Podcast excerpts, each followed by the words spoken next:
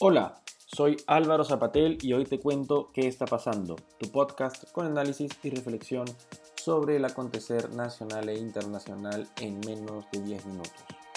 Primero vamos a conversar sobre lo que son estas movilizaciones que se están llevando a cabo hacia Lima, producto de, digamos, la conflictividad y el desconcierto que hay a raíz del conteo de votos y del pronunciamiento que falta todavía hacer por los de elecciones lo que comentamos el miércoles, que fueron estos 500 mil soles descubiertos a los llamados dinámicos del centro, que estarían vinculados a Vladimir Cerrón. Y en esa misma línea también lo que ha sido pues esta, este fenecido intento de Julio Guzmán por querer integrar el gobierno de acuerdo a Vladimir Cerrón y las implicancias de ese, de ese desliz más allá de, la anécdota de, del pedido de Guzmán. Y en el ámbito internacional también el anuncio reciente del gobierno español de ya no exigir el uso de mascarillas en ambientes públicos a partir del 26 de junio. Bueno, vamos con lo primero, ¿no? Eh, el día, en estos últimos días, se han estado llevando a cabo movilizaciones desde el interior del Perú hacia la capital, eh, con el objetivo de manifestar su descontento, su interés por que se resuelva de una vez el estado del conteo de votos por parte de la de Elecciones. De la misma manera, en el lado fujimorista, digamos, en el lado que pide el conteo de actas completo y que evidentemente apoya a Keiko Fujimori, también han habido movilizaciones de la semana pasada con la participación de Keiko Fujimori, de hecho lo comentamos en su debido momento, algunas manifestaciones pequeñas en el extranjero, pero lo que estamos viendo, pues, y es lo que hay que mirar en el fondo, es la profunda inestabilidad en la que nos estamos sumergiendo. Es decir, estas manifestaciones hay que tomarlas no solamente como expresiones anecdóticas del descontento del electorado por lo que ocurre, sino que nos está llevando pues a entender este, este escenario y esta situación como una situación de deterioro de lo que sería la credibilidad en nuestro sistema electoral el problema de fondo que yo avisoro como resultado de esta elección es la profunda desconfianza en la democracia representativa liberal que hemos buscado siempre como forma de gobierno del Perú, cuando no han habido, pues evidentemente, eh, momentos autoritarios o dictatoriales. Esto hay que verlo justamente con preocupación porque lo que evidencia es que pueden haber o generarse caldos de cultivo para mayor radicalización. Imagínense, si ya estamos pensando que Pedro Castillo o Vladimir Cerrón en este caso son los grandes radicales que podíamos esperar en la elección, yo creo que siempre puede ser peor en ese sentido. Y personajes, por ejemplo, como Antauro Humala pudieran pescar a río revuelto en un contexto de este tipo, en el que el descrédito en el sistema electoral es tan alto. A eso hay que sumarle lo que ha pasado a inicio de la semana, esta, este anuncio del, Ministerio Público de la detección de estos 500 mil soles que habrían sido o fueron descubiertos a esta banda, ¿no? como suele llamar la prensa, la banda Los Dinámicos del Centro, que no son otras personas que allegados a Vladimir Cerrón. 500 mil soles que habría que saber pues de dónde provienen, si fueron recaudación de fondos de campaña que igual estarían pues eh, siendo gestionados de manera irregular y em, comprender también que en todo este contexto, valgan verdades y no podemos tapar eso con un dedo, se mueve mucho dinero.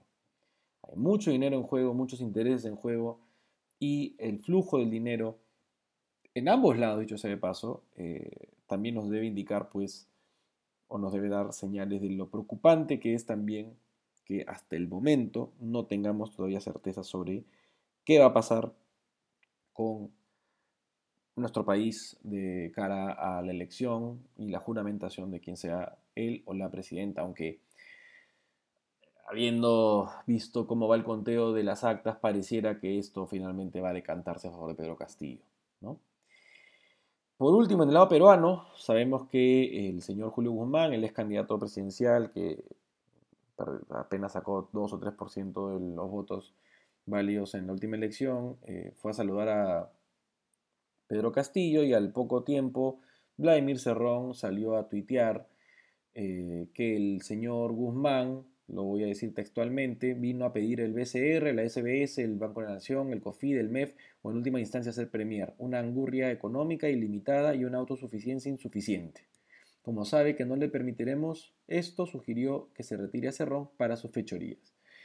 Más allá de lo anecdótico que es este pedido, que es un poco desubicado en tanto el señor pues no pertenece al, al, partido, ni tampoco ha estado apoyando en segunda vuelta al candidato, es decir, políticamente es un pedido fuera de lugar, no, no hay el espacio para haber hecho el pedido. Más allá de eso, eh, lo que a mí me parece que es muy indicativo de la situación es que Vladimir Cerrón, sin ningún reparo, con todo desparpajo, cuenta todos los pormenores de una reunión en la que él no participó. Fue una reunión entre Pedro Castillo y Julio Guzmán. Pero Vladimir Cerrón sabe todo de ella. Sabe lo que se pidió, sabe lo que exigió y sabe el desenlace, supo el desenlace. Entonces, nuevamente, si nosotros creemos o algunos creían que Pedro Castillo llega al, poder y rápidamente le iba a decir chau chau a Vladimir Cerrón. Claramente eso está, parece, creo yo, lejos de pasar. Vladimir Cerrón está muy al tanto de con quién se reúne Pedro Castillo, evidentemente porque es Pedro Castillo el que tiene que estar contándole esas cosas. Y eso pues también añade otro matiz de preocupación en este contexto, de algo que, como se dijo en este podcast en su debido momento, era altamente probable que ocurra. Es decir, que Vladimir Cerrón se mantenga al lado de Pedro Castillo por no solamente afinidad personal, sino por puro pragmatismo político. Pedro Castillo no ve, creo yo, como opción auparse en la izquierda moderada o entre comillas caviar, ¿no? Eh, moderna, como se le quiera llamar, para formar gobierno. Y Cerrón claramente con sus 37 congresistas, de los cuales, bueno, 37 congresistas pero libres, de los cuales como 25 o 22 son suyos, o sea, propiamente el partido y no los docentes que apoyan o acompañan a Pedro Castillo, eh, tiene que haber hecho clara su posición. No solamente a nivel congresal, sino lo que pudiera generarse en términos de conflictividad social si Pedro Castillo abandona a Perú Libre.